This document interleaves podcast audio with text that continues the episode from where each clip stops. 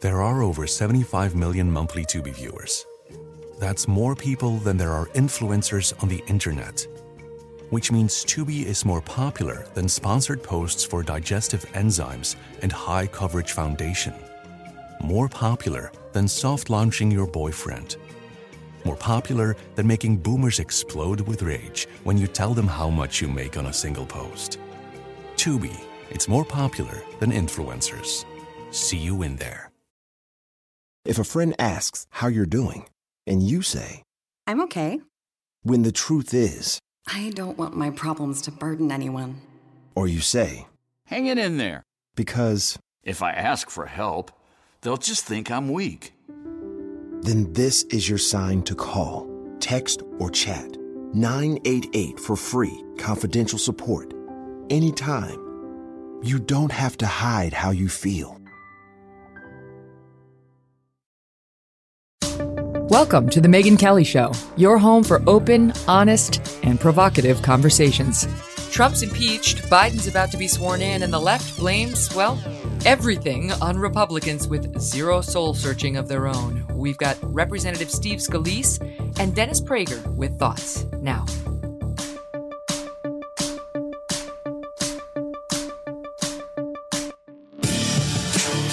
Hey everyone, I'm Megyn Kelly. Welcome to the Megyn Kelly Show. Today on the program, we have got Representative Steve Scalise, who is in the Republican leadership in the House. And we've also got Dennis Prager of Prager University, of his own show on Salem Radio. And uh, we couldn't think of two better people to talk to about the events of the day. Steve Scalise, as you probably remember, was shot on a baseball field back in 2017 by a guy who had been radicalized essentially by left wing violent rhetoric on the internet. So, what does he think about the Twitter shutdown of Trump, about the shutdown of Parler, all that stuff? We're going to talk to him about it, and uh, you may be surprised by his view. Dennis Prager has got a warning for America about how this whole thing is being used. It's being used by the left. Again, distinguish that from liberals. Liberals are reasonable. Liberals don't want the complete shutdown of speech, but the left is an agitated group on the far extreme that is exploiting this tragedy we saw in the Capitol 10 days ago or so to achieve goals that it's had for a long time. And Dennis Prager will frame that, I think, in a way that you'll find helpful. So we will get to them in one second. But first, I want to talk to you about stamps.com. Do you go to the post office still? I mean, I've gone a couple of times, and with COVID, it's a bizarre experience, right? You've got to be spaced out. Where I go out here, where I when I'm in New Jersey, it's like a little trailer and you have to wait outside for a long time and it's just it's not ideal, okay? Going to the post office is more difficult than ever. And one thing we learned in 2020 is that the internet can be your friend, whether it's Netflix or stamps.com, right? You can get all of your mailing and shipping done right from your computer. I mean, think of that. If you're a business, it makes things so much easier. It's so much more streamlined. You don't have to leave your home. You don't have to leave your office or your home office. And stamps.com has saved small businesses all over the country thousands of hours and tons of money. And now you can too. With stamps.com, you can get the services of the post office and, by the way, of UPS right on your computer. Plus, you get big discounts on mailing and shipping rates. Stamps.com is going to bring the services of the U.S. Postal Service and UPS right to your computer, wherever you are. It's a must have for any business, whether you're a small office, sending out invoices, or an online seller shipping out orders. Stamps.com can handle it, all of it, with ease. So you simply use your computer to print out official U.S. postage 24 7 for any letter, any package, any class of mail, anywhere you want to send. Once your mail's ready, schedule a pickup or drop it off. It's that simple. You can get 5 cents off first class stamps and up to 40% off priority mail, up to 62% off UPS shipping rates, thanks to stamps.com. So it's a no brainer. Save yourself the time and money and uh, figure out why over 900,000 small businesses already have this thing. Make 2021 the year you stop wasting time going to the post office and go to stamps.com instead. No risk. And with my promo code MK, you can get a special offer that includes a four week trial plus free postage and a digital scale. Hmm. Don't say scale to any woman, but this is a good one. You're going to like this one. Helps you figure out how much postage to put on your envelope. No long term commitments or contracts. Go to stamps.com, click on the microphone at the top of the homepage, type in MK. That's stamps.com, promo MK. Stamps.com. Never go to the post office again. And now we begin with Representative Steve Scalise. Congressman Steve Scalise, thank you so much for being here. Megyn, it's great to be back with you. So I thought of you over the past 10 days because, you know, you and a very small collection of your fellow representatives are in a small group of people who have experienced this twice now, coming under attack in your role as a representative, once as a congressman at that baseball game where you were shot, and then again at the Capitol Hill riot. And I and I was wondering whether it brought up, first of all, any PTSD for you, post traumatic stress. Well, immediately as things were happening, Megyn, it it absolutely came back to the baseball field. You know, those visions come back. Unfortunately, um, my Capitol Police security detail that's with me, uh, who saved me the day of the the baseball shooting. Uh, one of one of my team members comes onto the floor when I was on the floor during the debate, and he says, "Sir, we've got to go." And uh, he had a very stern face, and you know, I, I know them. They're you know, when they say something, you follow uh, follow what they say. And so I just went right behind him and we started going out of the chamber. Next thing you know, we're we're going through some tunnels and uh, we we left the building and went to an undisclosed location with some of the other House and Senate leadership, Republican and Democrat. And uh, you know, a lot of things, emotions were going through me, but clearly, you know, was was thinking about some of those same emotions from the ball field that day. Oh, I'm sure because at that point you don't know what's happening exactly, right? You know, you know there's a danger, but did you have an appreciation for how bad it was? Well, you know, you you don't think that that the Capitol is going to be breached. Last thing you're thinking is somebody's going to come out and start shooting all the Republicans on the field. Uh, same uh, regard if you're on the House floor debating uh, a vote you're going to be taking. The last thing you're thinking is that that people are going to storm the Capitol. It's just not uh, it's not it's almost surreal but but then you know then it's happening and and you know your your emotions kind of capture that but then you start focusing on what you have to do next and uh you know that that's it, it's just such a a sad thing that happened but uh but it you know brings anger brings a lot of other emotions too. Well can i ask you about that? Because i think if i were a lawyer defending those being charged with inciting a riot right? We've heard that term used against Trump, against President Trump, even in the impeachment articles. Um, I would argue about foreseeability, you know, and I realize the argument on the other side is he whipped them up. He had them believing massive voter fraud. His surrogates were out there saying, fight, fight, threatening congressmen if they didn't, you know, act strong, if they didn't stand up, take our country back, all that. I, I get that. But the I don't know that all the people doing that, and I know you were one of the ones who was raising questions about voter fraud, could could foresee that the mob would breach the Capitol and go in there in a lawless manner, threatening and hurting people. Yeah, you know, and I said this back when when I was shot. I mean, you know, there there were political motivations behind it, but there's absolutely no excuse for anybody to resort to violence. You know, we we all have political disagreements. It's it's one of the foundations of of our nation in the First Amendment. But uh, it doesn't give you the license to go and and and attack someone else. And and look, the, the people that got into the Capitol, they had to first attack police. There was a police officer uh, murdered, killed out there that day, Officer Sicknick. Uh, they they crawled through broken, crawled through broken windows to get there. You're you're trespassing and and and it's anarchy at that point. You're violating the law. You know what what was your motivation? You know, look, I mean, eh, I, I've talked about uh, you know, President Trump should have been unequivocal in denouncing uh, what had happened the day of uh, the the violent attack, and uh, you know, and he wasn't that day. He did later, uh, but you know, ultimately, anyone who who crosses the line and says, you know, that they're going to resort to violence of any kind, uh, at that point, you've you, you know, you're the you ought to be charged, and they are being charged, by the way.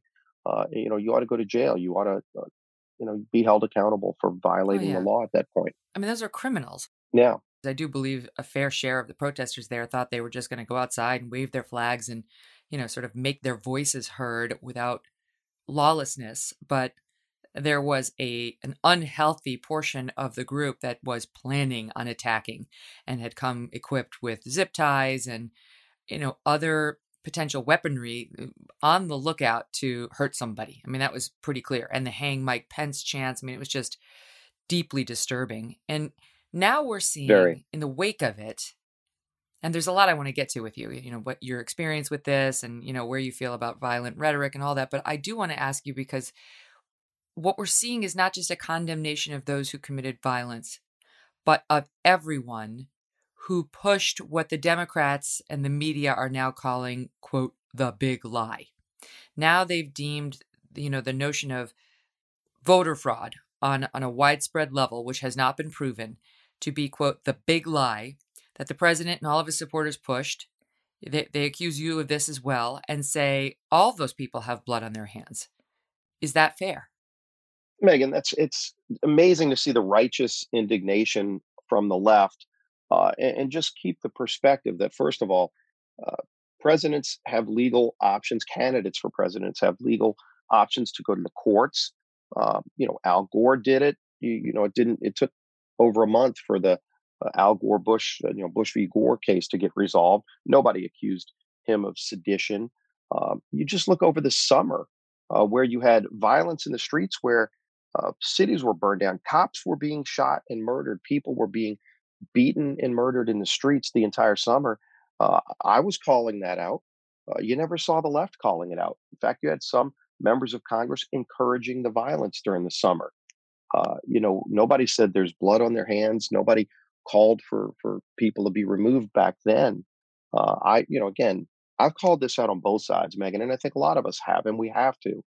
Uh, you know, if you see violence, if you see people taking, uh, you know, taking the law into their own own hands to go and uh, attack and hurt other people, that has to be called out. Not just when it's happening on the other side of the political aisle, on both sides, mm-hmm. and and those on the left were not calling it out during the summer. Uh, but today they want to act like they've got some moral high ground. We ought to all be disgusted when we see it, no matter where violence comes from. Yeah, no, they they weren't, and I know you you wrote an op-ed in the Wall Street Journal recently calling out specifically some members of the media, like Chris Cuomo, who who said, you know, where is it written that protests have to be polite, right? Like, and and now yeah, won't acknowledge that the they way, were Megyn, part of the problem. Right. By the way, I didn't agree with him then, and I don't agree that uh, violence was right uh, at the Capitol. So if it's if it's okay in some places and you encourage that narrative which they did uh, then you own it. You know if you were calling it out both times uh, then you've been consistent that violence is not the way we solve our differences. Mm-hmm. they're not surprisingly though they're not focused on on that. They're focused on the rhetoric that that spun these people up. And you know i've been somebody who's defended presidents the President Trump's right to challenge these results electorally and said, let's wait and, and, see it play out in the courts. And of course, you know, he lost 60 out of 61 cases, and the, the, the one he won was on procedural grounds. It wasn't a big win. So, okay, after that, you have to accept reality and move on. And that's where uh, that's where people start to really blame people like you, the Republicans who continued to fight, right? Who signed, I know you signed the amicus brief in support of Texas versus Pennsylvania, trying to, Texas tried to sue these other states to void the election results as tainted. The Supreme Court wouldn't take it. Then, then, you know, a hundred plus uh, House members stood up and objected to the count uh, that day when it was really just perfunctory, you know, just counting the numbers. And he'd already been certified as the president elect, Joe Biden. And so that's where they're that's let's just talk about that. Was it wrong to keep pushing it you know to to, to vote to overturn the election results to try to disenfranchise people to sort of help these people continue to believe those who stormed that the election had been stolen? Well first of all the texas lawsuit uh, that many members signed an amicus brief for was asking the court to to address one of the fundamental questions that's been at the heart of this and that is the United States Constitution says that it's legislators, legislatures in each state that set the rules for electing a president. Uh, that did not happen in a number of states. They went around their legislative bodies, whether they went to a secretary of state, they got a court uh, ruling that would be favorable to them, but they didn't go through their legislatures. And, and at some point, are we going to address that problem? And that we asked the court to act, to to look at that, and the court did not do it. Asking the court to look at a question, uh, last time I checked, is not seditious either. Uh, but in the end, if you go back and look at the elector, electoral college being, uh, certifications being counted, uh, that has been challenged, by the way, by uh, Democrats for every president uh, every Republican president this century. So literally every Republican who's been George W. Bush, George W. Bush the second time, and Donald Trump, Democrats challenged that in Congress, just as it was done uh, a week and two weeks ago. And again, you never heard the term sedition. In fact, in 2005, a majority of Democrats did not vote to certify the state of Ohio, and uh, they were not successful. Uh, but that would have overturned the election. Uh, and you know nobody called them any kind of names. This isn't something new. It's a it's a part of the process. The Constitution lays it out. If somebody doesn't like that process, they ought to change the law. And no one suggested it in the past when Democrats were using it. I'll give you that I'll give you that latter point because it's definitely true that Democrats have stood up and objected to the certification results, though not in the numbers that we saw um, this past time. But the Supreme Court lawsuit was that was bogus. Come on. The, the Supreme Court ultimately didn't take the case at all, but I'd like to see us look at election reform, not where we have a federal election standard, but where we at least say, shouldn't we know the results on election night? Shouldn't we have some kind of you know, signature verification? some basic yes. standards that you know then let states go run their election but with a standard where you know uh, where you know there's going to be some integrity uh, throughout the process you see abuses look in our state i was very active when i was a state legislature as later at cleaning up our problems we had an election commissioner who went to jail uh, there were people who were going to jail for voter fraud all the time and we cleaned it up uh, some states still haven't cleaned that up. I wish they would. Some but, states don't have the you know, motivation. You know, that's that's and, one and the maybe you know, and, and maybe going forward, we take this as an opportunity to go back and look and say, is there a better way to do it? Look, Megyn, in the state of New York, there's still a congressional seat that hasn't been certified yet. Uh, Claudia Tenney's been up uh, since the very beginning, and yet they still won't call that election. Uh, that's ridiculous. Two months later, we still don't have an answer and that district isn't even being represented right now in Congress. Uh, that's the kind of stuff that we we want to see fixed. Where you know, if the law's on the books in New York, they need to follow the law in New York, and they're not. What What do you think though now? Because now, you know, the, if you look at the polls, eighty percent, I think, of Republicans still think this was a fraudulent election, and even though now we're being told no more talk of that, no more, because that talk is being blamed for what happened on Capitol Hill. I wonder what you think. Do, do you still think that there was voter fraud on a level that would have potentially changed the outcome of the race? Look, where where I had expressed my issues were with the states that, and there was a limited number, a small number uh, that went around their law. Look at Pennsylvania. The law says that all votes are counted up until eight o'clock on election night. That's when the polls close. And their court just said, well, we're just going to give extra days. We're going to waive some of the other laws and just kind of look the other way towards their their laws. And there are many people in Pennsylvania, by the way, that are still upset about that, uh, that their yes. state's own laws weren't followed. And so, you know, I know for you know so many people that just want to look the other way that that's a problem. There are people, millions of people that are upset with that. Uh, we've got to address that. We can't act like it doesn't exist. Joe Biden's going to be sworn in. Uh, I, will be at the inauguration. Uh, but you know, you want to resolve the lingering questions. Let's address these fundamental issues going forward so that we can restore the integrity of our election system. Okay, so but what do you make of and the, the, Pennsylvania one is really the best example in my view, having followed this. They they have the best argument that that the the extension on the vote counting should have been done by the legislature and not a court. And that's what wound up happening. And, you know, there's a reason we like the votes to be counted on election day as opposed to a week out. Um, and, you know, it, it can invite voter fraud. And uh, that was sort of the basis of the argument. In any event, now it's passed, and we'll see whether they take a hard look at their system going forward when we don't have COVID or if they're going to continue allowing all these mail in ballots. But I do wonder if, you know, now you think this discussion can be had in any meaningful, intelligent way, right? Because it's like you say the words voter fraud now, and they look at you like you, you know you're you're talking like Al Qaeda, right? Like you've said something that's inherently dangerous uh, that could lead to violence. YouTube is banning videos suggesting any any sort of widespread voter fraud. You know those words have now become untouchable. So, do, is it still a conversation we can have?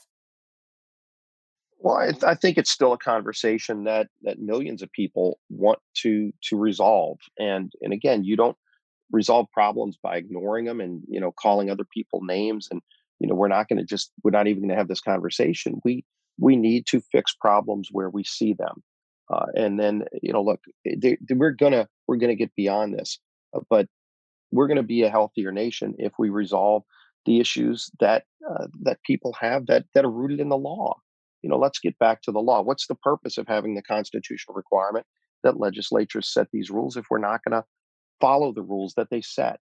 Uh, you know, we're a nation of laws. Let's follow those rules. And if the rules have problems, let's go fix them. What do you make of these calls to kick Senator Hawley and Senator Cruz out of the Senate, to disbar them as lawyers, to put them on the no fly list, and some at Harvard want to take away their Harvard degrees? Wow. Are, are they going to give them the money? Are they going to give them the money back that they, they charged them to get those degrees? Look, I mean, hmm. this cancel culture, Megyn, has got to stop. It's been going on for years now where, you know, more and more you see on the left, uh, if people disagree with you, you just try to shut them down. You don't, you don't want to engage in conversation. It's been going on on college campuses for over a decade now, where if you're conservative, they don't even let you speak. I thought college was supposed to be where you go to learn, to to challenge your ideas against other people uh, that have different ideas and, and, maybe you might change your mind you might uh, you know sharpen your focus on things but uh, to just say if we don't dis- we don't agree with you again are they trying to cancel all the democrats who have for years uh, every election this century the republicans been elected president they've challenged it on the democrat side are they going to cancel them as well? Again be consistent if you want to push some radical agenda uh, just know that uh, be consistent on both sides. But but that's yeah. not where we need to go as a country. We are not a cancel culture nation. The First Amendment is something that that we cherish, and uh, and it's one of the things that makes us the the greatest nation in the history of the world. We've got flaws, we've got problems like anybody, but there's you know you don't see people leave other countries uh, to go seek out you know the Moscow dream or you know the, the the French dream. They come to seek out the American dream and it's still alive and well, but it, it's being tested. We've got to stand up to that uh, this moment. Well, what did you make of Twitter banning Trump? You know, Twitter is is getting into a place where uh, their policy is very inconsistent on who they ban. You know, when everybody points to the Ayatollah is still out there uh, spewing anti-American and, and anti-Israel messages, uh, and they're okay with that. You know, the Chinese Communist Party still able to disseminate uh, false information on a regular basis. You know, if they're going to have a policy, shouldn't it be consistent, or if it's just targeting conservatives? Uh, you know, we've we've seen over and over where you know they're very quick to ban a conservative. They're not going to ban a liberal who's doing the same thing, and uh, you know that consistency is starting to be pointed out a lot more. Mm-hmm. You know, you can right now on Amazon, Amazon, which deplatformed Parler, for having too much violent rhetoric, you can buy right now a t-shirt that reads "Kill all Republicans." That's of January 2021, and and and there are "Kill Trump" um, hashtags trending uh, on Twitter and on uh, Facebook and um, on some of the other platforms. Hashtag Kill Trump. Right. Uh, arrest Trump, not enough. Kill Trump, and so on and so forth. That that actually is a federal crime to threaten an, an assassination of a president, but the the double standard is pretty obvious to anyone paying attention. Yeah, the, the double standard, Megyn, is very very clear for everybody to see. You know, and by the way, go back and look uh, the last four years uh, from the day that the president was sworn in. You had that resist movement. You know, you even had the Speaker of the House saying that the election was hijacked, and you know, go back and look at all of that hypercharged rhetoric for four straight years. Not to mention the the Russian hoax and the you know the impeachment hoax. I mean, just nonstop every day uh, going after this president for anything and everything, and uh, you know, and trying to deny that he was even elected president. So again, the righteous indignation and the double standard is uh, is is what people are looking at too, saying, you know, go, you know, kind of t- tone it down. Now you're getting to it because I the bigger question I everybody wants to zero in on Trump's tweets or your objections or you know like they, they want to blame specific Republicans. The bigger and I think much more important question is how did the people get to the place where not only did they believe there was massive voter fraud, you know, like the Kraken, the Dominion voting machine, whatever it is they believed, not just that, but that then they would resort to violence. They were they were committed to going in there and hurting lawmakers. How did they get to that place? And as somebody who sadly has had to deal with this in a very personal way in your own past, I mean, you were you were shot. Somebody tried to assassinate you for doing your job. How do you see that? Cuz I don't I worry about whether we have the power to disabuse people of that resorting to violence, that ability to be a bit brainwashed, to, to just not see the world as clearly as the rest of us do when it comes to the limits we set on our own behavior. Yeah, you know, Megyn, this is something that, that concerns me in general because the tone, the rhetoric is hypercharged right now. Uh, but you know, to just first of all, nobody condones people who broke the law, and and you could be angry. I know there's probably millions of people today that are disgusted by the storming of the Capitol, but that are also very angry with how the last four years has played out and the constant barrage of attacks against the president. Uh, when eh, you know when when there was not even anything to to, to claim about him, they were still saying, you know, to deny he's president and and just go after him every day. Go go after his cabinet secretaries in restaurants and run them out of restaurants. That was going on, Megyn and people And watched it, and it was and celebrated by the left. No one on the left was calling that out uh, for years, and and people just it, it built a powder keg, and and we've got to now start focusing on diffusing it. Again, the left just wants to cancel everybody who's a Republican. That's ultimately where they're going with this. So you know, no matter what you did, you're to blame, but they're not to blame. You know, when cities were being burned down and cops were being shot, uh, some of them were saying, "Well, that's just what people do." No, that's not what people do. And it's got to be called out unequivocally on both sides. The left has to be consistent in this. They're not. Uh, that's got to change, and the rhetoric's got to tone down. You were in 2018, you were targeted again, again, uh, receiving threatening messages from somebody promising to go after your family and feed them lead. Um, cops raided the home of the guy threatening. They found 200 rounds of ammo, receipts for an assault rifle, handgun, books on bomb making, how to make a homemade silencer, and so. I mean, it's you. You've been down this road too many times, and you have been very good about speaking out about violence and the need to condemn it. You know, and what we what we have seen. You wrote a very powerful piece a couple of years ago, long before any of this stuff, saying, "Look at what Eric Holder has said. Look what Maxine Waters is saying. Get in their face. You know, uh, uh, confront them wherever they are." And Eric Holder saying, "You know, when they go low, we kick them." And Hillary Clinton with some of her rhetoric comparing comparing uh, Americans to terrorists. So I realize th- that does that excuse some of the rhetoric we've heard leading up to Wednesday's event by by our leaders? No, nothing excuses, you know, calls for violence. But they've been pretty explicit on the left, pretty explicit.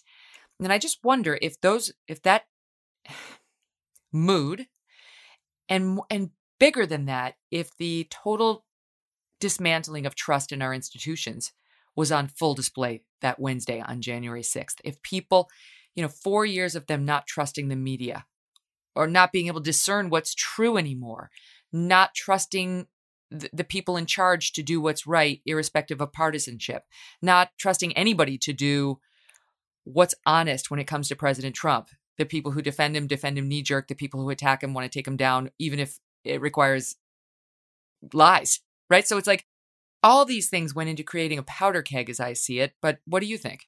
No, it's it's exactly right. I mean, to- think that that the, the anger that's been building up in our country just happened since the election is is to to ignore what's happened the last four years and and to see how it's been building and and who's been behind helping build it. You know, some people just want to point to the the Republican side and say we can cancel them by blaming them for everything. Uh, they they will have ignored what has been going on in this country for years, including uh, how how it really ignited over the summer. Uh, and, and again, there were there were some people who were protesting peacefully, and then there were some people who were out destroying cities and shooting and killing cops and innocent civilians, and that wasn't being called out by both sides. And uh, you know now they want to again the righteous indignation. They want to uh, you know, go and try to assign blame today, but they were encouraging this uh, for a long time too. And and it, they've got to look in the mirror. We all need to look in the mirror, but to to say it's only one side doing it uh, is to be completely dishonest. What do you make of now? I mean, there there are actual calls out there to shut down Fox News, Newsmax, OAN, and I thought of you because the man who shot you had posted violent rhetoric online prior to the attack. He hadn't been banned by Facebook. Um, his favorite shows were Bill Maher and Rachel Maddow. He'd been on Facebook all the time saying it's time to destroy Trump and company. He was part of the resistance. He was part of several anti GOP Facebook groups, including, quote, terminate the Republican Party and, quote, the road to hell is paved with Republicans. And I just wonder if you're seeing, because, you know, once again, if you look at the guy's social media profile, violent rhetoric, anger and hatred for the other side. He watched, you know, far left programming. Rachel Maddow's about as far to the left as you can get. I don't remember Republicans saying Rachel Maddow should be banned or Bill Maher should be banned or that Facebook should be deplatformed, but you know, you lived it. And, and by the way, Bernie Sanders too. He was a, he was a volunteer for Bernie Sanders. Some people were trying to suggest, you know, Bernie Sanders had some role in it, but you didn't hold him accountable. You didn't think he was responsible for any of this, nor was he. But your, what are your thoughts on that and sort of what seems to be a double standard there? No, and it, that that clearly is a double standard. But you know, early off, I you know I, I, said when I found out he was an active Bernie supporter, I said that that Bernie's not the reason this happened. Yeah, this this this person went off the edge and and he committed a violent act, tried to kill a lot of us, uh, and and he's been held accountable. And uh, you know, and again, you you saw you, you saw it coming together, but you you didn't see uh, an indignation and a repudiation of the entire left over that, as we shouldn't have. Uh, but today you are seeing that, and, and I think it's people trying to exploit a situation where they they want to shift accountability, hold the people accountable who stormed the Capitol. They are being held accountable, by the way. I didn't see people saying, "Hey, when we're seeing buildings being burned down, let's go find the video of all the people that were burning down those buildings and arrest them." They should have been arrested over the summer for committing violent acts. Uh, very few were. Uh, today, right. I think you're seeing across the board the people who were coming to the Capitol. There's a lot of video images. Many have been arrested. People in each community are identifying uh, people they know that were there in those videos, and their their uh, family members are saying, "Hey, that was my brother uh, in that video." And, I know, and, you know I love it. It's a lot a of ex-wives, which I really kind of love. It's a, it's a lot of the ex-wives going like, "I know him." Good for I the ex-wives him. of America. You know. All right, now wait, because uh, just a couple more questions. I know you're short on time. You wrote an op-ed saying the national temperature is way too high, that a powder keg has been smoldering in this country eh, long before uh, the events on the Capitol, and that you know this violent rhetoric we've been seeing helps radicalize people. What, what do we do about that, right? Because it's America, and we have free speech, and now we have platforms purporting to crack down on violent speech, but only on one side. So, what's the answer? Well, the answer is, is for each of us to to do our part to make things better. You know, this is this is another tenet about the greatness of America is that that people can actually make a positive difference. And if if somebody thinks that that they're you know if they're concerned about where they see our country right now, and, and people should be because this is you know maybe one of the most divided times we've seen since you know, whether it's the 60s or the Civil War. Uh, there's not many inflection points in our nation's history where we've been this divided, uh, but then we've come out of those uh, because people stepped up and said we're going to work to make it better, and that's each of us. Any any of us who don't like where this country is right now uh, and where the temperature is can all play a role in bringing that temperature down, and and that's what I've been encouraging. Uh, I work on that myself. We can always get better, but anyone who today says, hey, I'm going to make it better by shutting down somebody I disagree with politically, that's not the answer. It's never been the answer. Uh, we can all make it better. That's what our focus needs to be.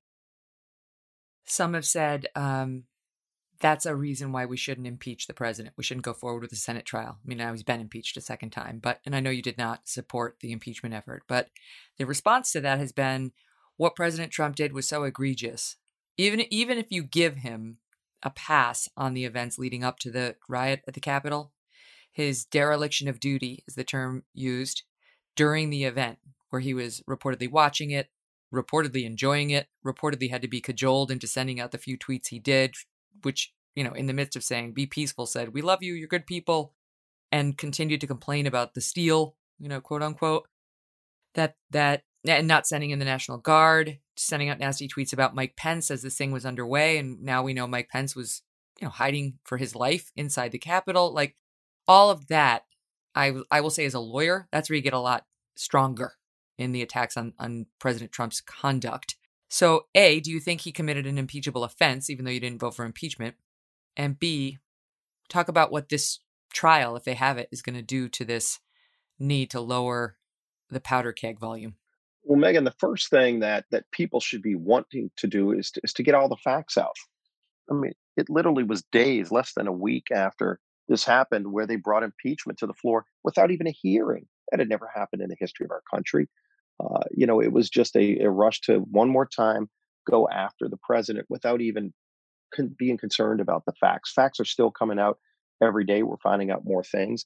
Uh, that's where the focus should be. But also, again, to the point of, you know, does this help or further divide our country? Uh, clearly, it's it's further divided the country. And if they go forward in the Senate with some long trial, uh, it's going to be he will already be gone from office. First of all, you know, we need to be focusing on turning the corner, on bringing our country back together. But if the Senate wants to spend the first, you know, however many weeks of Joe Biden's presidency on an impeachment trial, that takes away from the things that we all should be working on to help get our country back on track, uh, to round the corner on this virus, uh, to safely reopen schools and help people get back to work. I mean, there are a lot of big things that we need to be doing. Uh, and Donald Trump will not be in office when that happens. Uh, so, Well, and I should you know, note again, they can that- just, you know, A, a lot of that, what I just said, is reporting from, in particular, the Washington Post with one source, unnamed, Right. supposedly Anonymous. to the president. You know, that's that's problematic, and that's why you do require a trial in the Senate where the president would get to defend himself and say, "That's not true. Here's what I actually did." So we run with these media reports like they're gospel, and we, as we well know, they're not. Okay, last question. Um, how are you? How are you? I mean, I saw you not long ago in the hallways of Fox, and you looked great. But I'm sure the audience would love to know how you're how you're holding up and physically how you've done since the attack in 17.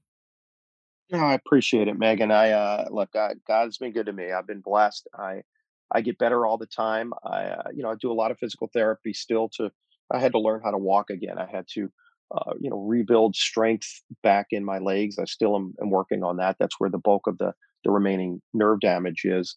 And so um, you know work with work with folks that are helping me get better, and I put my energy into getting better. And uh, you know and and I you know say a lot of prayers and thank the Lord. And uh, you know, look, Capitol Police, Megyn, uh, you know, again, we talked about the emotions of, of two weeks ago. Uh, I wouldn't be here without the heroism and bravery of Capitol Police. And yet again, you saw that on full display. Uh, you know, over 50 officers were beaten and injured, uh, including Officer Sicknick, who died, another officer who committed suicide. These are these are heroes. Um, you know, a few of the members of my detail were on the floor that day and actually helped secure the Capitol. Uh, you know, some of them are on the cover of Time magazine right now, and you know, I, I think it reminds us all that uh, you know, live every moment to the fullest. Uh, respect other people that disagree with us. Uh, don't resort to violence, and uh, you know, and just just thank the Lord for the blessings we have. You were playing a ball game. You were shot in the hip, suffered from critical wounds, underwent several surgeries, faced a lengthy recovery, and I'll never forget when you returned to Congress to that standing ovation. We didn't know if you would make it, you know, and just the love you received there and the unity and the the moments where you just remember we're rooting for one another. You know, we're American, we love one another. We may have political disagreements, but we're rooting for one another. And I I hope I hope we can get back to that. Thanks for thanks for helping and thanks for coming on and talking. Well, we, we need to get back to that. Uh, it's great to be with you, Megyn, and uh, you take care. God bless. Going to get to Dennis Prager in just one second, but first, let's talk about Jan Marini skincare research. Isn't it hard to find nice skincare products that don't have a hideous smell that's overpowering? Somebody gave me this special lotion, not Jan Marini. It cost something like 250 bucks. Um, I put it on my skin. It smelled disgusting. I'm like, who would pay $250 for this disgusting smelling thing? The Jan Marini products way, way cheaper and odorless. That's what I want. I don't want somebody else's idea of some of what smells good all over my face, my skin. And Jan Marini knows that. So their products are lightweight. They're in they're beautifully packaged in these sleek silver uh, packaging, and they smell good and they work well. So they've covered all their bases. All right. So that's Jan Marini Skincare, and you've got to check it out. It is one of the fastest growing professional skincare brands in recent years. The products are used on movie sets and TV production sets for a reason. It's currently being used on Spider Man and Riverdale and more. And it's a five step daily system, basically. It cleanses, rejuvenates, resurfaces, hydrates, and then protects. It's a skincare management system, and it's been awarded for 10 consecutive years by New Beauty magazine as the best skincare system for aging skin, which we all have, let's face it. Jan Marini Skincare Research has earned more beauty awards from New Beauty than anybody else has big, big, big award winning solutions to reduce the appearance of fine lines and wrinkles, not to mention discoloration and adult acne and more. we used to joke when I was at Fox because all the heavy TV makeup would make me break out, and I'd have to explain to my makeup artist, it's my adult acne. If I had had Jan Marini, I wouldn't have had that problem. Um, anyway, that, the products are beautiful. They hydrate, they calm. They've got numerous clinical studies led by leading dermatologists, and you're going to love them. So go to Jan Marini to find locations near you, or you can purchase directly from their website. And plus, now we have a, a, special offer. If you order from janmarini.com and use the code Megyn, you will receive a free cosmetic bag with your order. That's Jan Marini, J A N. Marini is M A R I N I dot com. Code Megyn, M E G Y N. Check it out. And now, Dennis Prager. Let's start with this. Let's just start back at the Capitol riot because I don't want to diminish um, the effect that it has had on the position of Republicans. They they went into that day having lost both races in Georgia and dejected, thinking, "Oh, okay, the Democrats control the House, they control the Senate, now they control the White House." There was no real chance of overturning it that day, notwithstanding what they'd been told. But things truly went from bad to worse. And I know you wrote if the left could have dreamed up something to truly damage the conservative cause, they couldn't have conjured up what happened at the Capitol that day. How, how bad was its impact on the Republican Party and conservatives? It's been devastating, but it's not been devastating solely because of the event. It's been devastating because of how uh, the media and the left have used it. Uh, I've used the analogy of the Reichstag fire, which, in a nutshell, exactly one month after the Nazis came to power, Hitler came to power in 1933. Just a month later, the Reichstag, that's the German parliament, was set on fire. It's pretty much acknowledged today that one communist set the fire, but it's irrelevant who set the fire because what the Nazis did was pass the Enabling Act. Said, oh, the threat to Germany is so great, we need more and more power to suppress the communists and anybody who opposes the Nazis. The parallel is astonishing. That's what they're doing. They're using this event, which is one of untold number of violent events that took place in the course of the last year. And just this one, because it's the only one that came from the right, has been manufactured into such a crisis that we can now suppress further opponents of the left. You cannot continue in your place of work. The, the mere appearance at the rally, which was peaceful and, and, apparently hundreds of thousands of people versus a couple of hundred or what, I don't know what the number was that went to the Capitol uh, but it, it, it, a minuscule number. And just appearing at the rally or just having served in the Trump administration now, just like what the Nazis did. And I'm not comparing the concentration camps or the death camps or the genocide or the or the Jew hatred. I'm not comparing that aspect. I'm comparing the aspect of totalitarian suppression of dissent. Yeah.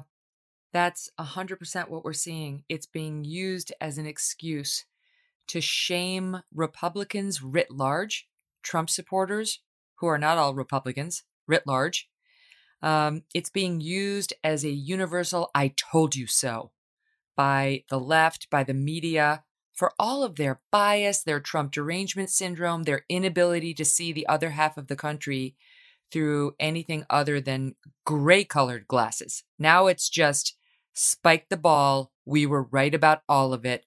We've learned no lessons. We're going to triple down on everything we've been doing. And the Republicans are 100% out of power.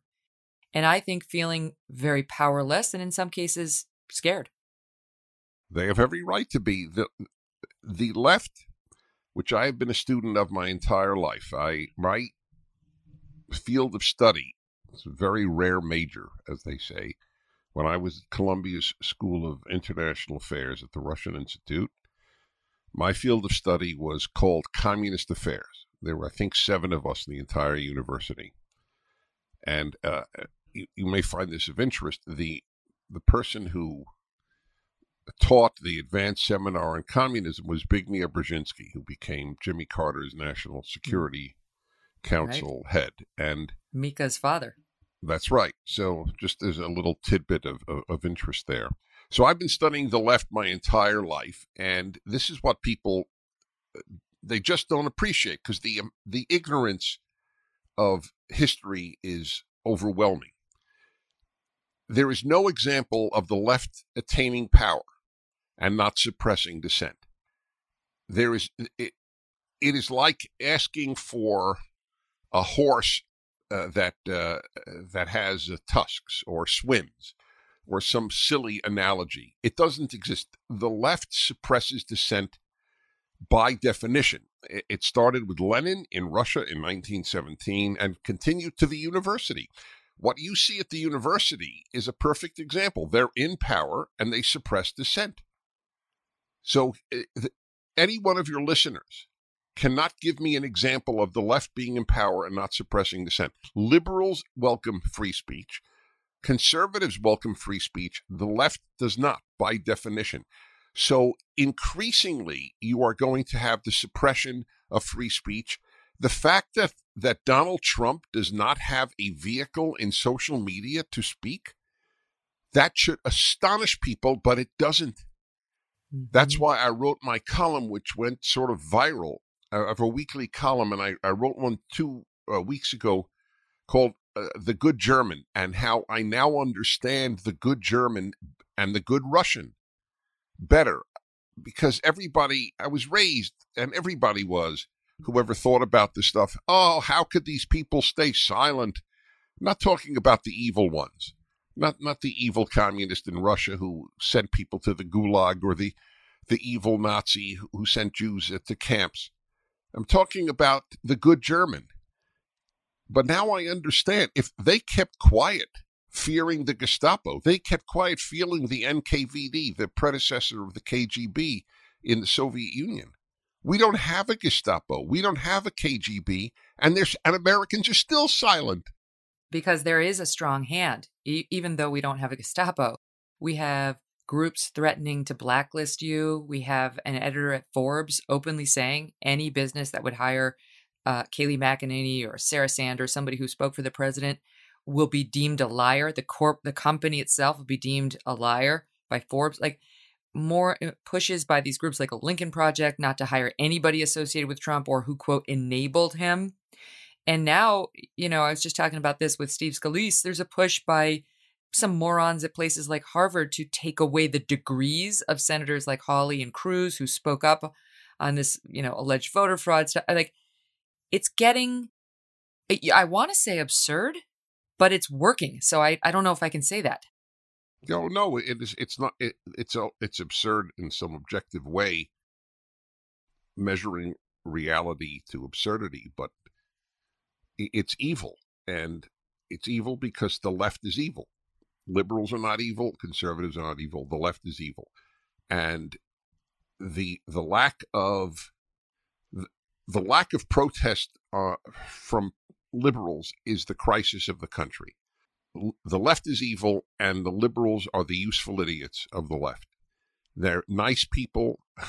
Some of the best people I know are liberals, and they're they're in my extended family. I love these people, but they are used by the left as useful idiots and they play the role because they have been brainwashed into believing that conservatives are their enemy and not the left. The one of the only liberals who understands the left is the enemy of liberalism is Alan Dershowitz.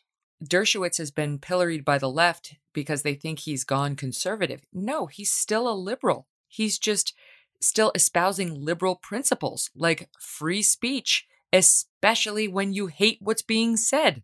That's what free speech is all about. I, I agree with you that it's absurd Trump is banned from Twitter. I, but when somebody says, What do we do about all the violent rhetoric? What do we do about threats appearing all over Facebook and Parler that could potentially endanger others at a rally or on Capitol Hill? What's the answer? A, a bona fide threat uh, is obviously unacceptable. In fact, a bona fide threat is illegal. People make uh, violent threats. Uh, they, you know, I we will blow up the U.S. Senate on on Monday. Anybody who says that should be arrested. Uh, that's but it, it's like saying, what? How can we allow cars on the road when tens of thousands of people a year are killed by drunk drivers? Part of the risk of driving is that drunk drivers exist. You can't abolish highways because uh, drunk drivers exist. You can't abolish social media for for people because some bad people exist. It's an excuse. It's all the Reichstag fire. It's only an excuse to shut us up. What what the conservative world, in fact, what the liberal world, if it had honor, but what any of us have to do is we have to disengage. We must create an alternate United States. Let them make the Soviet states of America, and we will make this the free states of America. I see no alternative. And the first thing people need to do is get their kids out of out of regular schools. That's where the poison begins. You send yep. your child to a typical school in the United States, and that's private or public. It's irrelevant. Uh, it, the typical school in the United States teaches your child to have contempt for you, mm-hmm. for everything you stand for, and of course for America. Why people would do that, I understand why, because it's so tough in their minds, and I understand that, to homeschool or to find a school that doesn't indoctrinate their children in hatred.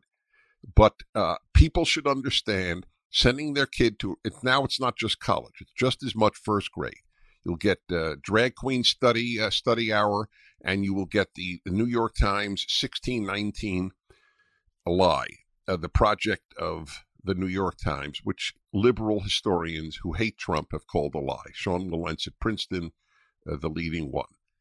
And we have to disengage.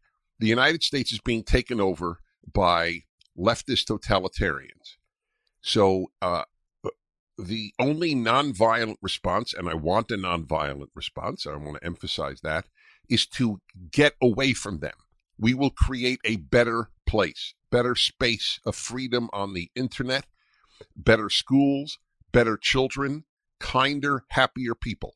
Have you ever in your life met a happy leftist? I have not. I wrote a book on happiness. I do an hour on happiness uh, every week on my radio show. I've been doing it since 1999. I, I, I know a lot about happiness. There are no happy leftists. A happy leftist, a happy leftist is an oxymoron. These are bitter, angry, unhappy, unfulfilled, empty people. The whole left with the that the, as as Douglas Murray, a gay atheist, uh, but conservative, has as he points out, the hole made by the death of the Judeo-Christian religions has been filled by leftism. When uh, I'm a Jew and I'm telling you, when Christianity dies in the West, you don't get Boy Scouts. You get communism, fascism, and Nazism. Bari Weiss was just uh, she she offered her her opening uh, piece on Substack and touched on this a bit about predictions about what would happen in Germany if Christianity was gone and left a void.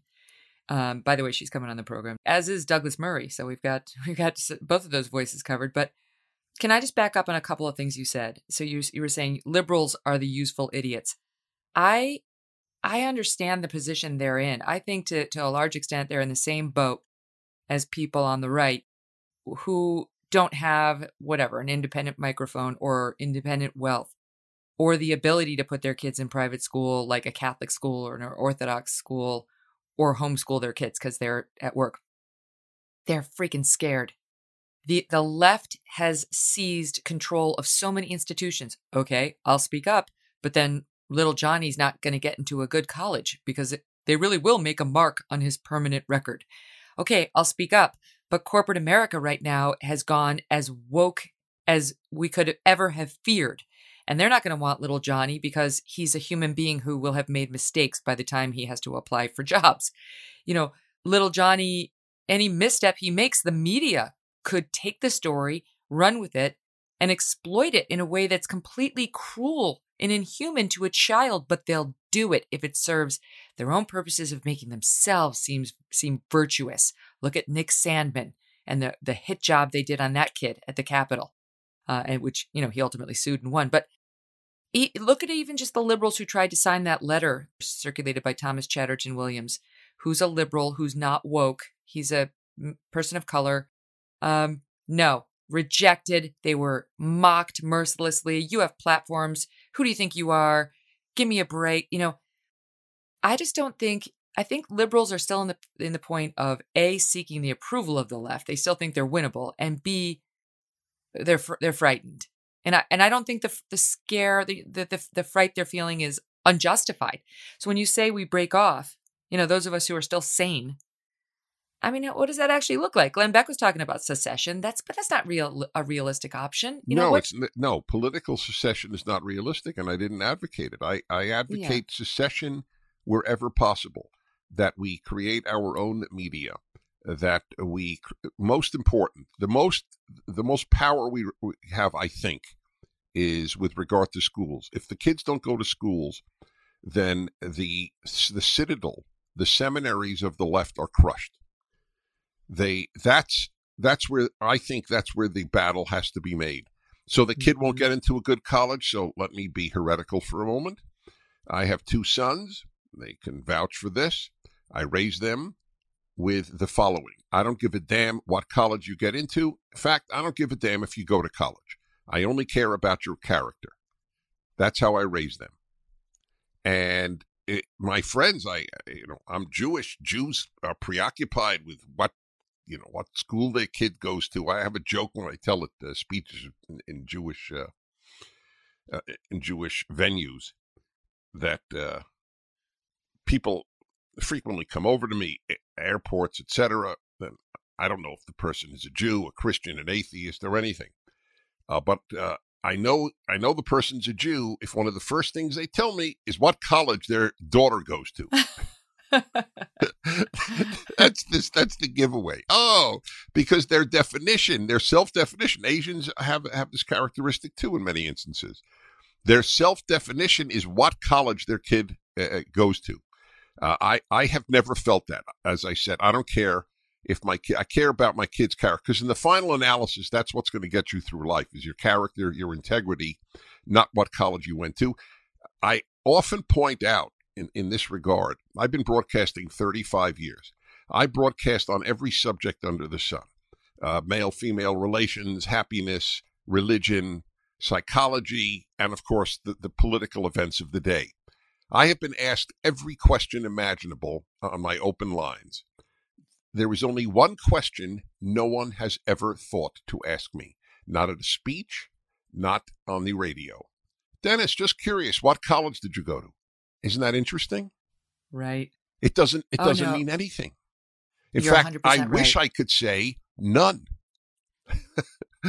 then then it's oh, but he he seems pretty bright. He seems pretty knowledgeable. You know, like I'm constantly reminding people, um, Harvard, I'm sure it's a wonderful school. I I, I hear gives, you know, amazing credentials to people and amazing connections. And I have had a lot of people from Harvard working for me. and I went to Syracuse and you know was middling on the SAT at best. It's it's not all about and I had zero connections, zero. It's not all about where you go to school. It's about how tenacious you are, being smart enough to figure out where your gifts lie and then finding a job in which you can exploit them fully and then putting in the time and the hard work. But I I do think the the schools still have a hold on people in the way you described. I I just over the holiday went to a very sort of hoity-toity place, uh, a ski mountain, where there's a lot of wealth, and heard the story of one family who they got their three kids into Ivy League colleges, and the three children now hate the parents and mock the money that they made, mock the plane that flies the children to the ski mountain, right? Like they, they take advantage of all of it, but they hate it, so they're better people.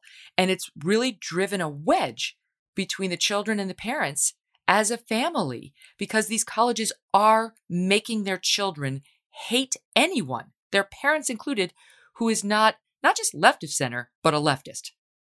It's amazing because I tell the story of the man on one of my Prager cruises, as they're called. I've been doing this for 25 years, gone to all seven continents uh, this way, and it it's not a, it's not an inexpensive cruise. We go on the best ships, so that's important to the story because it exactly echoes yours. So I'm speaking to a man there who uh, is very successful businessman and a committed Christian. So, as is my wont, I ask people I meet, you know, about themselves. I'm always interested in people's lives. And you have kids? Yeah, I have three sons actually. And anyway, in a nutshell, uh, he tells me they all have PhDs: Stanford, Yale, and Princeton.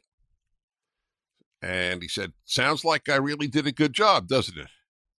Turns out, he said, they're all leftists, and it's exactly what you described. That is why I said they if you send your kid to regular school, unless they are spectacularly intellectually and morally equipped to withstand the indoctrination, you are sending them to a place that will teach them to have contempt for you. Leftism is a cult. And the first thing that is taught in every cult is to reject parental authority. That's why you, you may find this of interest. I, I hope you do. I uh, I'm finishing volume three of a five volume commentary on the first five books of the Bible, the Torah. It's called the Rational Bible, and I, I will make a plug for it. It's the best selling Bible commentary in America. And I know biblical Hebrew very well, and I'm capable of doing this. And of course, the Ten Commandments are found in two of the books, Exodus and Deuteronomy. And I'm always asked, well, always is a little exaggerated, but when I talk about the Ten Commandments, people frequently will say, So, what do you think is the most important commandment? And over the course of, of a lifetime of teaching this, I've had different answers. My answer now is honor your father and mother. That is that is what prevents totalitarianism. Mm. The first thing they tear down is parental authority. And your your story and my story are examples of that. And you're right, it starts it's starting earlier and earlier. As we as, as we hear these stories about children Abigail Shrier's been doing an amazing job. She wrote the book Irreversible Damage, but her tweets always update what's happening on this front. Um, more and more uh, children are being allowed to leave their high school and sometimes middle school campuses without their parents knowing to get um, puberty blockers or cross gender hormones like testosterone for young women. And now she was just highlighting the other day you could have a one hour Zoom with a so called therapist who could write these prescriptions for you, and your parents will never know about it. And the this the attitude by these schools is the parents' right they stop at the schoolhouse door. I mean, mm-hmm. if you if we don't start fighting that legally, we need a legal foundation that starts fighting these battles to set the world right again because we don't have to surrender those battles. When it comes to our children and uh, the underage schooling, we we have a legal leg to stand on. Well, we have a legal leg to stand on if it, the legal institutions are not co-opted by the left. That's that is our hope. Of course, they might pack the court now, and and and anything is possible. They might, ex- without packing the court, extend the number of federal judges, mm. which is what I think they will do. So, look, it's it's an unprecedented threat to America. The left's threat to this country, which is basically neo neo communist. Everybody knows neo fascist, neo Nazi. There's a neo communist threat. Is unprecedented in American history. The last time was the Civil War. This is, and I've I've written this. We're in a civil war, but thank, and I've always added, thank God it's nonviolent. Here's another thing that I've said all of my life. People say evil is dark. It's not true. It's easy to look into the dark. It doesn't hurt your eyes. Evil is so bright that you can't look at it. People turn away. So that's the the normal reaction. This is back to my good German article. The normal reaction of even decent people to evil is not wow, we better fight. It's it really doesn't exist. And that's that's the crisis that people don't understand the magnitude of the undoing of America that is taking place now. Yeah. And as as we see crackdowns outside of the universities and so I mean there as well, but now uh, in the wake of the Capitol riot on free speech, you see a push to pressure the advertisers of Fox News not to advertise. That was from Nicholas Kristof of the New York Times. It, it, they're so quick to go after speech they don't like, not thinking for a moment what will happen when the pendulum, if it ever swings the other way. And of course, what the First Amendment was there for in the first place, and it's just the concept of free speech outside of the Constitution, which is to protect not speech you love, but speech you do not like. That's what makes America special. You know, they, they don't just want to disagree with Fox News now, or Ben Shapiro now, or anybody who's on the right. They want you shut down. And maybe they'll win, Dennis, but winning that battle could be losing the war because, as you and I well know, it doesn't stop those conversations. It doesn't stop people's belief systems. They may get shoved underground, but they're still there percolating. I think that's when things get really dangerous. If they really do manage not just to keep conservatives off of college campuses and out of corporate America and off of ESPN and off of the sports teams or, you know, forced to kneel when they don't want to, when they stop the conversation and and the ability of people right of center or slightly left of center to talk about how they actually feel on difficult issues, now we're really in trouble. That's correct. We are really in trouble. And it's almost impossible to envision a non-violent conclusion to all of this. When you, it's a pretty simple rule in life. When you stop a hundred million people or a hundred people, if you prevent them from exercising their civil liberties peacefully, they're they're going to express their peaceful liberties non-peacefully. Uh, it's I don't I don't see why that's not inevitable. Mm-hmm. You you can't do this. It's just not a threat. It's it's like saying that you know if you if you uh, if you put water in a freezer ice comes out. There, there are certain rules of life. This is a rule of life. If you suppress people for a long enough time, you will end up with bad things at the end. Especially when you're talking about ha- half the country. Yes, half the country. I said 100 million. That's right, which is not half yet, but but it was a conservative figure. That's correct. Look, if 74 million people voted for Donald Trump, not every not every single conservative in this country or non leftist voted for Donald Trump. That is why, though, I go back to the liberals. The liberals are afraid of the left. That is correct. Everybody's afraid of the left for good reason. The left is vicious. Uh, but the liberals vote left. That's what I condemn them for. Mm-hmm. They nobody knows what they do in the ballot uh, at the ballot box. There, they they could have, but they they were in thrall of the. They still are they fear the left and they vote left. That is why they're useful idiots for the left. I want to get to more of what they're voting for now because I know you've been critical of impeachment. I thought it was interesting. You said they've ruined it. The left has ruined Im- impeachment. It's meaningless now. Um, and I'm going to ask ask you about that in one second. But first, I got to get a, a, an ad in. This is actually a good one too. I, I like this. I'd never heard of this problem before. Um, you think you could be robbed on the street. You think you might be able to, you know, get robbed in your house when you're not there, hopefully, if it has to happen. But you could get robbed just sitting around not paying attention because there's something called home title theft and it's not good. You better pray this thing never happens to you. It can ruin you financially. And here's how the crime happens see, the legal titles to all of our homes are kept online where they can be hacked. A cyber thief with relatively little effort, sadly, can find your home's title. They can forge your signature on a quitclaim deed stating you sold your home to them. And then the guy will take out loans against your home until your equity is gone. You won't even know what happened until the collection calls start pouring in. You're not protected by insurance, by your bank, or by any of the common identity theft programs. Home Title Lock will be there for you. They can protect you. And in the unlikely event that you actually do become a victim of title theft, even though you have a relationship with them, you're a member of Home Title Lock, they will actually spend up to a quarter million dollars in legal fees to help restore your home's title. That's putting your money where your mouth is. So go to HometitleLock.com, register your address to see if you're already a victim, and then use code RADIO for 30 free days of protection. That's code RADIO at HometitleLock.com.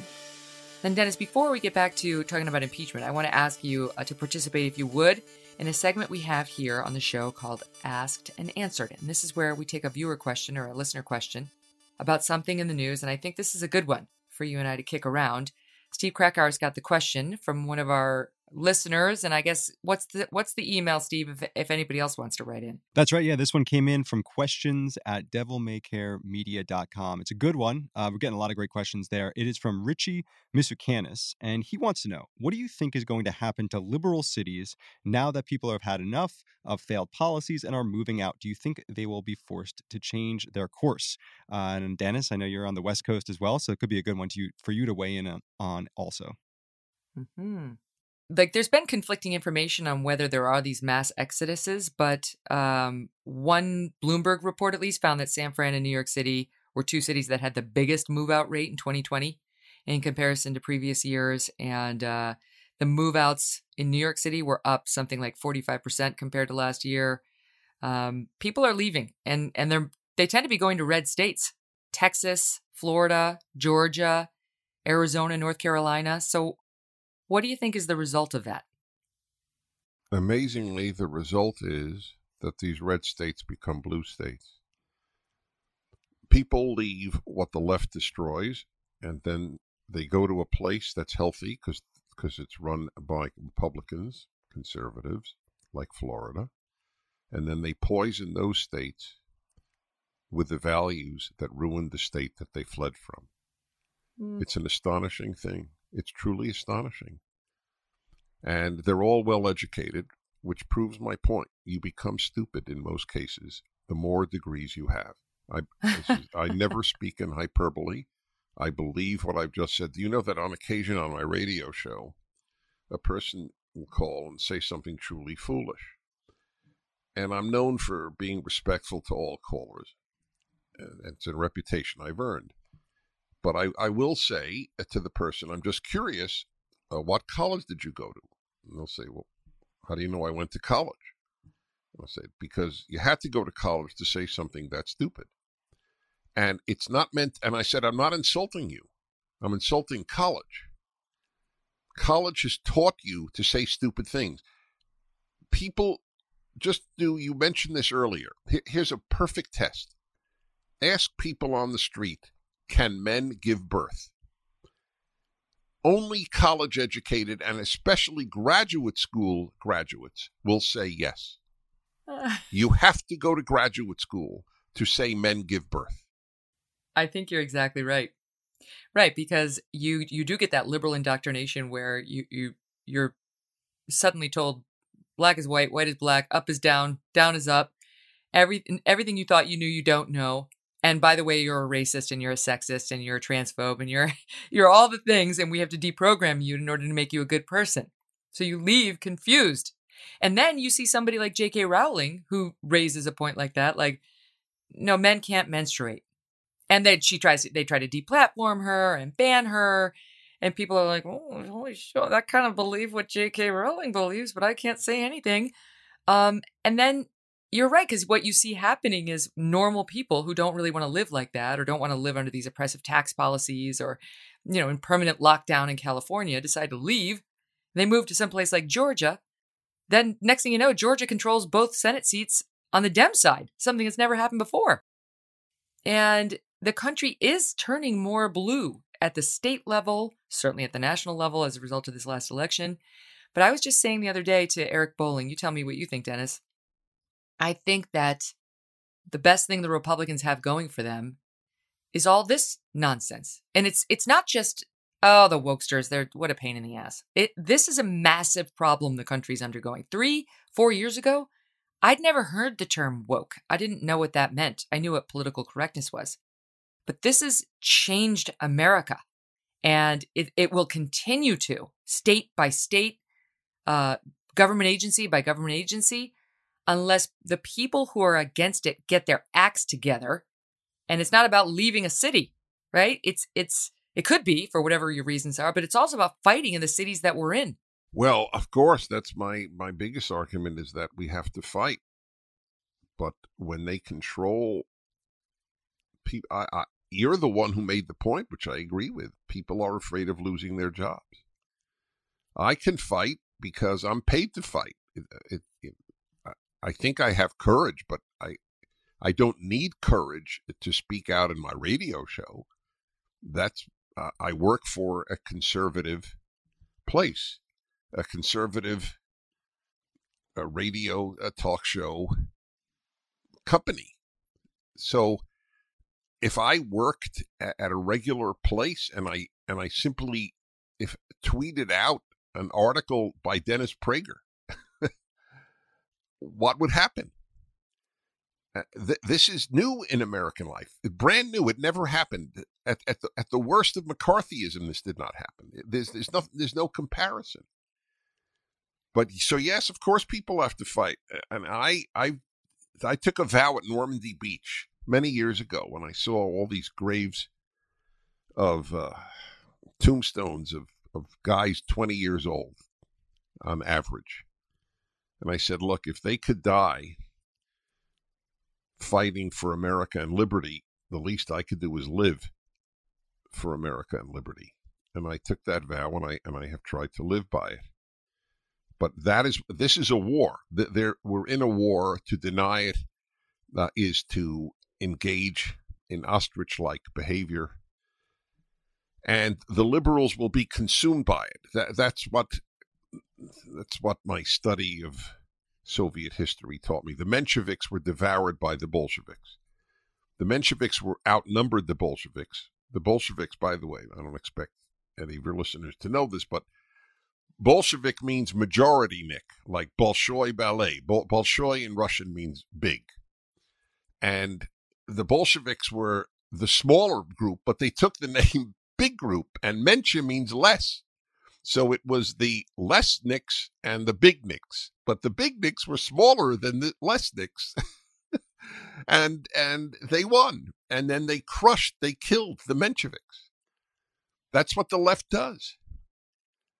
And, uh, you know, I've been sounding this alarm all of my life. You, you mentioned about the left, and I don't remember which institution it was that it's ruining.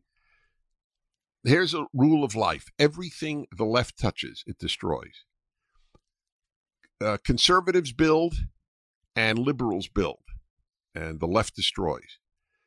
The uh, I became aware of it first because I, I conduct orchestras as an avocation. I'm very involved in that. music, and the the left from the beginning of the 20th century basically destroyed classical music with atonal music. Atonal music should be an oxymoron. No no melody, no key, no harmony. Uh, it's it's uh, it, it's cacophony. It's just sounds. And this is that they were woke from the beginning of the 20th century. Then the arts. Do you know how many major museums feature scatological art, art of fecal matter, art of what? urine, art of menstrual blood? I mean, it's now common. I'm sorry. Come on. Oh, uh, well, in my book about the left and America, still the best hope, I document Uh, people should look up, look this up. Have your list, you you listeners to this uh, uh, podcast should list look up New York Times uh, fecal matter Dutch Museum. I guess that would be a perfect way to get to it. A giant piece in the New York Times a few years ago about giant turds. That's what they were called, giant turds at a big museum in Holland. And the author took it seriously. The author, they in the music uh, section, they took seriously a guy who played a piece only using the note D for one hour. Do you know that there is a piece where you just sit at the piano for four minutes. I don't know, it's four minutes, 36 seconds. I think it's called four minutes, 36 seconds, maybe four minutes, 26 seconds. A pianist sits at a piano and does nothing. And this is taken seriously. Ah, we have time. We, we could just hear people clearing their throats or, or just hear the sound of the air conditioning system. This, so everything they touch, the arts, religion, left wing the left wing damage to Judaism and Christianity and Catholicism is uh, is lethal. It's mortal, and the uh, the damage to the universities, the high schools, the elementary schools, the damage to the NFL, to the NBA, the damage to late night television, the damage to the word impeachment. That's where you said it. Yes, that's what prompted me to say this. Everything mm-hmm. they touch, they destroy. The Boy Scouts. Is there a left wing Boy Scouts? What is the left wing constructed for young men? Nothing. That's what yeah. they do. They destroy. Okay, so my one of my teammates has sent me the article in the New York Times, June 7th, 2018. Here's the opening paragraph. Rotterdam, the Netherlands. When I entered the exhibition, I was invited to get nude. I searched a clothes rack filled with skin toned, naked costumes featuring all shapes and sizes of male and female genitalia, and chose a peach color, hermaphroditic garment with teddy bear fur, a male member between its legs, and wide set breasts. I put it on over my clothes. Then I walked into the excrement. Four giant turds inside of the 16,000 square foot of museum space.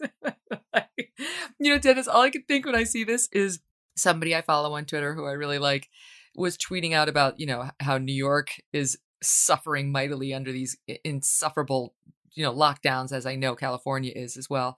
And um, the homeless have become, you know, they, they took a, a, bunch of homeless people, many of whom had been convicted of crimes, put them in three hotels on the Upper West Side.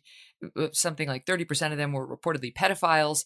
And um, some have been removed, but some haven't. And there's been open um, let's say use of the sidewalk as as bathrooms that people have been complaining about and she had witnessed this this tweeter uh, had witnessed somebody doing that and she decided that the new nickname for our city should be the big crapple and i think maybe there's a way we can connect these people on the streets of new york with these people in rotterdam and you know save somebody some material costs or something i don't I'm not, maybe some good can come out of these bizarre alliances um, well, now okay, you know back, I didn't make it up.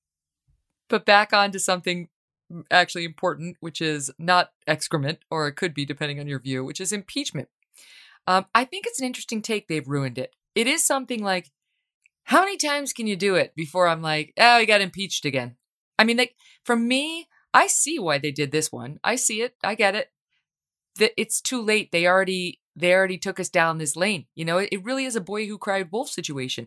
It lost its teeth because you did it already on something that was kind of baloney that didn't persuade anybody. So now, when you really need us to believe your righteous indignation, mm, okay.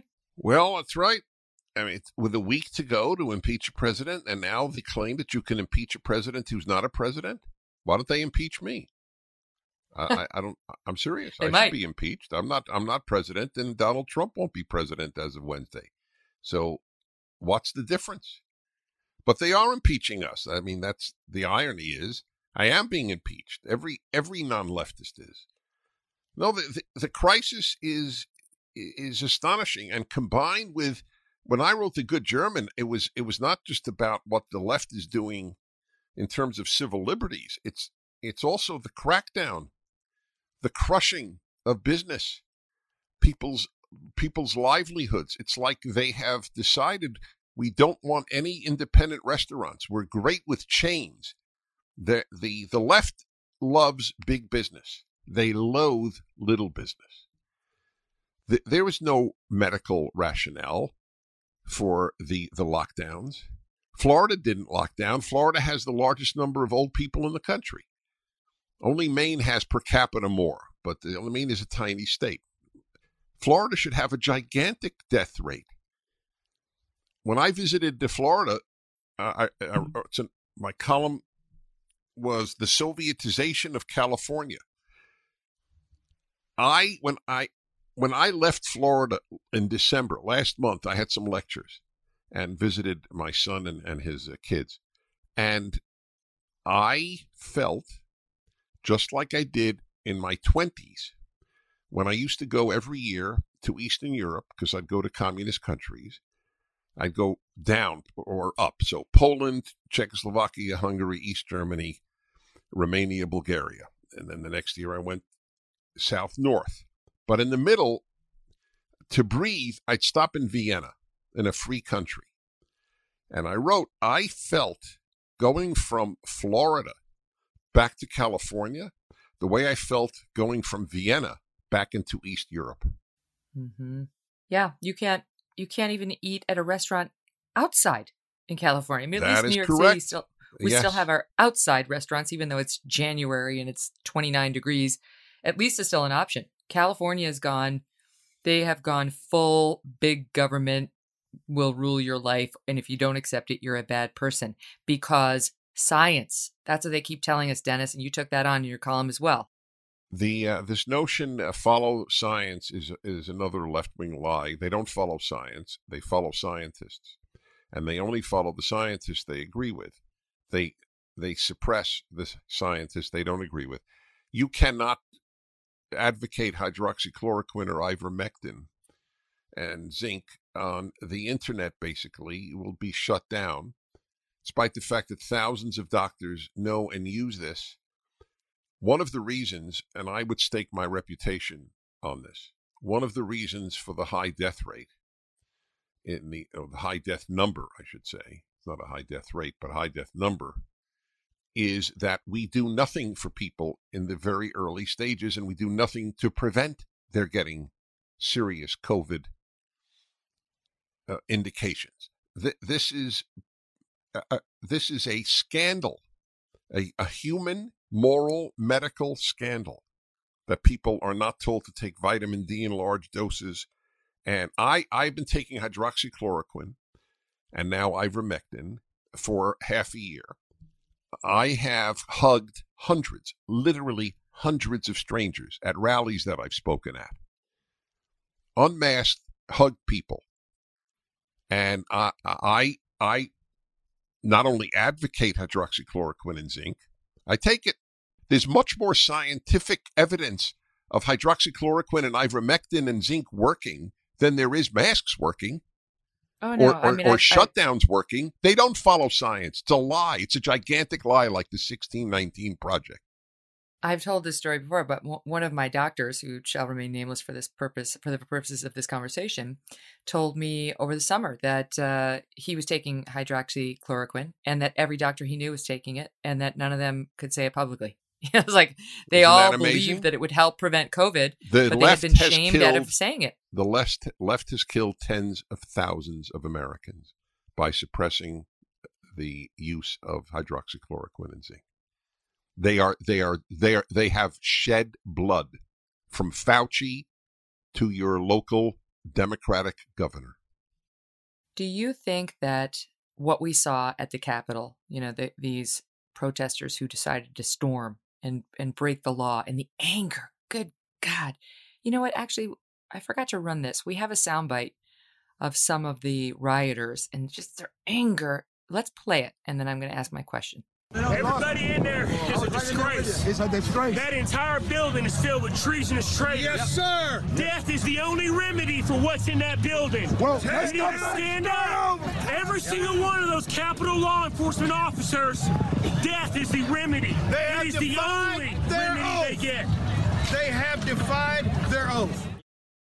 So my question is, do you think like how closely do you think the two things are related. The the lockdown and the government overreach we've seen of the past year, the, the devastation of people's bank accounts, ability to work, lifelong career efforts, um, you know, shops, and then on top of that, letting them get burned over the summer, you know, with n- not as much as a shoulder shrug, you know, like in fact, public defenses of those doing the burning and the looting. I just wonder how closely those two events events are in your mind, how how related. They are related, but the people who stormed the Capitol and yelled those things are a minuscule fraction of Republicans, of Trump supporters. So there isn't much to be learned. It's, you know, what is to be learned from a guy who, you know, molests children? this is a, a, a very small percentage of, of humanity that does terrible things. I don't know what there is to be learned. You have, you have to try to get these people before they hurt a child. I mean, what is to be learned is that the media of this country are phonies. They, the president was correct, totally correct about the fake news media. We have witnessed the, this massive burning of cities and a takeover of, of police departments, establishment of independent zones. Nothing happened. And then one time the right erupts, and that is the dominant issue of the country. The FBI has arrested more people, uh, has done more work to find who did this than they did. The, the, the, the people who looted, which is called stealing in my book, the people who just violently stole, the people who burned down buildings and businesses. I'll tell you the eeriest thing of the of the last year. Uh, a friend of mine in Santa Monica, California. Santa Monica is quite left wing city, or, or and uh, told me that near his house, all the stores were boarded up because of left wing violence, which nobody said a word about uh, for six months, as you pointed out. And he said, take a look at, go to this and this address, and you will see on the board that board up this particular business, it says black owned. And I took a picture of it. And it gave me it gave me the shivers. Wow. Because that's what happened in Germany as well. To avoid the Nazis, people would scrawl on their on their business Aryan owned. How's that for a un- unfortunate parallel? Hmm. So Steve Scalise was saying we're in a powder keg right now. And I think it's true. I think certainly President Trump's rhetoric hasn't been helpful, him and his surrogates. But one of the thing that things that's really irritating me right now is there's been no accountability on the left for what they've done to get us here. And there's there's actually been a doubling down. I- I'm concerned because I think over the next year we're still going to be locked down. They're saying we won't have herd, herd immunity until December of 2021 at the earliest. And I don't think the co- that the country is emotionally prepared for 12 more months of this. Uh, and I think that factored in with the political upheavals that we're, we've been talking about doesn't bode well. And by the way, I was promised 2021 it was going to be a lot better than 2020, Dennis. um, is there is there anything that we feel hopeful about going into you know this next week and month? I'm asked all the time, am I a pessimist? Am I pessimistic or optimistic? My answer has been neither, because they're both unhelpful. The optimist doesn't fight because he thinks things will turn out well. The pessimist doesn't fight because he's sure things will turn out poorly. So mm-hmm. I don't think about hope. I don't think about pessimism. I don't think about optimism. I have this life to live. I will fight evil. And my favorite verse in the Bible is those who love God hate evil. Not not everybody knows that verse. It's it's a beauty. If you don't hate evil, you're morally corrupt. You're a coward. Everybody can fight in their own way, or as I always point out, they can help the fighters. Help help the media that are broadcasting truth. Help the organizations. I mean, I, I'm not I'm not here to make a plug for PragerU, but we are affecting a lot of young people. That's why they hate us because we have such rational, powerful videos up mm-hmm. with uh, billions, literally billions of views. Uh, we we fight, and people need to help the fighters and fight. But I, I don't think in terms of pessimism and optimism. I just think about what am I morally bound to do. This country is the beacon of hope to mankind. This is the country that got the Statue of Liberty. No other country got it. It was given by France. This is the country whose flag the Hong Kong demonstrators for freedom waved. They didn't wave the Canadian flag, they waved the American flag. This is the country with a Liberty Bell, land of the free, the home of the brave, and the land of the free, sweet land of liberty. The left is crushing all of that. And everybody has to fight in their own way. And it begins by getting your kids out of the left wing seminaries that are known as schools. Yeah. I'll tell you what, um, the, the school we just moved our boys to says the pledge in the morning. And I love that. That's great. Now tell me about that school because is is it a religious school or a secular school? It's not religious. It's a secular school. Uh, it's a private school, but they're just uh, more traditional in their approach. They're not looking to indoctrinate anyone either way. They really aren't. They're open minded. The way they talk about diversity is great. It's very uplifting and uniting. I feel like I, I I don't know if you know Chloe Valdary. We had her on the show. Yeah, of but course. she yeah, she's like the anti Ibram X Kendi. She's about love. She's much more like MLK, um, as we talk about on MLK Day, and th- that's their approach. You know, we, we can we can unite and get through what divisions we have by by being kind to one another, by uplifting one another, not by shaming one another. But I I was thinking about when I was in school back in the day. Not only did we say the pledge every morning, but we sang "My Country Tis of Thee," and my kids were like, "What's that?" and I sang it to them and I actually choked up. Right. You know that last line? Let freedom ring. That's right. That well, not letting freedom ring. The that's the way to start freedom. the day. The left, from the French Revolution to the Russian Revolution to the New York Times, they're all related, and they hate liberty. They hate they hate diversity of opinion. Half this country is conservative, and there isn't a single there wasn't a single pro-Trump columnist in the 50 or so columnists of the New York Times. Hmm. See, and, and now, now, people call my show. This happened last week, and they say, "Well, Dennis, does uh, does Salem have any uh, left wing talk show hosts?" I said, "No, they don't. That's the syndicator of my show." I said, "No, they don't." Says, "So what's the difference between you and the New York Times?" I say, "I'll tell you exactly the difference. We proclaim we're conservative. The New York Times does not proclaim it's left wing. If the New mm-hmm. York Times were honest, if Harvard were honest, if Yale were honest, if the University of Michigan were honest, and said, hey, we're here to promote leftism, like we say we're here to promote conservatism, I would shut up. It's the gigantic lie that they're honest and not leftist mm-hmm. that is that is so repulsive. Well, I'm going to be thinking today about what you said about being at Normandy and the the yeah, promise you made yourself. Good, good. Right? And you, you to remember those who have come before us and fought much bigger and more important battles and paid a much higher price. Getting called a name, it's not so bad. We could take that.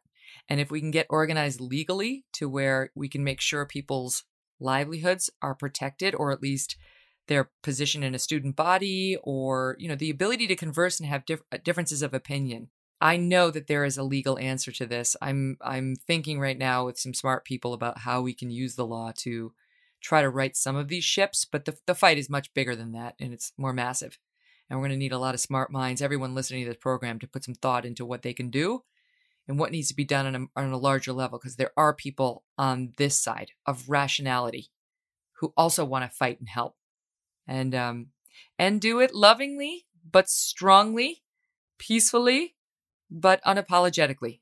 There there is a way forward. I'll give you the last word. People need to understand that uh, uh, uh, I love I love you. I love what you stand for, and you know that. So I just want your listeners to know that. I would differ with one thing. When you said Normandy was a bigger battle, they did pay a bigger price. You're entirely right. We're not being machine gunned by Nazi soldiers. but the battle is just as big as Normandy. The, the, the battle in the United States today is as, as big a battle to maintain America and liberty as World War II or World War One. So uh, that's that's that's what's happening. I wish it weren't. I'd much rather conduct a, a Haydn symphony mm-hmm. than engage in this battle. But uh, you, you don't you don't pick and choose your fights in life. Well, you pick and choose whether you'll fight, but you don't pick and choose whether there is a fight. Dennis Prager, wonderful talking to you. All the best, sir. Thank you. Our thanks to Dennis and again to Representative Steve Scalise. I want to tell you that today's episode was brought to you in part by Jan Marini Skincare Research. Dramatic results, dermatologist recommended. Get your award winning skincare system now at janmarini.com. And don't forget to tune into the show on Wednesday. Go ahead and subscribe right now, and I'll make sure I knock on your digital door on Wednesday morning with the show. Uh, we're going to have a special inauguration episode with Ben Domenech of The Federalist. Love Ben. Looking forward to talking to him. Used to have him on the Kelly File all the time. Krystal and Saagar of The Hill of Rising uh, at thehill.com will be here. Krystal Ball, and Enjeti. And Ryan Grim. Ryan Grim is actually the person who first called attention to the Tara Reade allegations and uh, over at the Intercept, and he's going to be here with sort of a more uh, I don't know. I guess he's he's more of a Bernie fan, I'd say. So I'm kind of curious about what he's expecting to come over the next four years under the Biden administration. We'll we'll be forward looking on Wednesday as to what we can expect, and let's hope everything's calm and safe. Uh, but we'll have it all covered for you either way. Go ahead and subscribe to the show, download the show, rate the show five stars, please and send me a note, would you? Go ahead and fill out a review. Let me know what you're thinking about the show, what you like, what you don't like. Mostly what you like. And uh, I still read them all. And I, have been taking your input, especially on guest suggestions, and I appreciate you doing it. So uh, have a good couple days, and we'll talk on Wednesday. Thanks for listening to The Megyn Kelly Show. No BS, no agenda, and no fear. The Megyn Kelly Show is a Devil May Care media production in collaboration with Red Seat Ventures.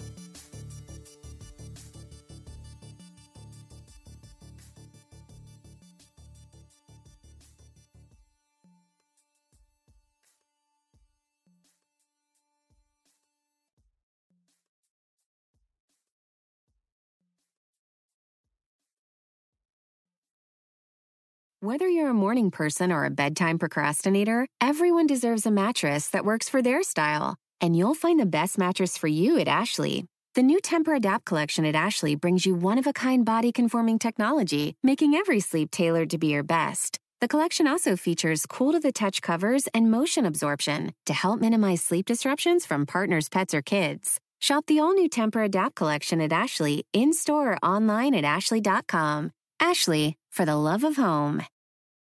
Here you are, BPMs high, sweat dripping, body moving, tongue panting. You're working hard, real hard, and you're thirsty. You need vitamins, nutrients for peak performance and energy. And your plants do too. Aw, I mean, just look at the little guy. Water soluble plant food from Miracle-Gro is full of essential nutrients. Just a little scoop into your watering can, and boom, instant feeding and bigger, more beautiful plants. It's kind of like a sports drink for your plants. You may have to suffer from heat, but your plants do not.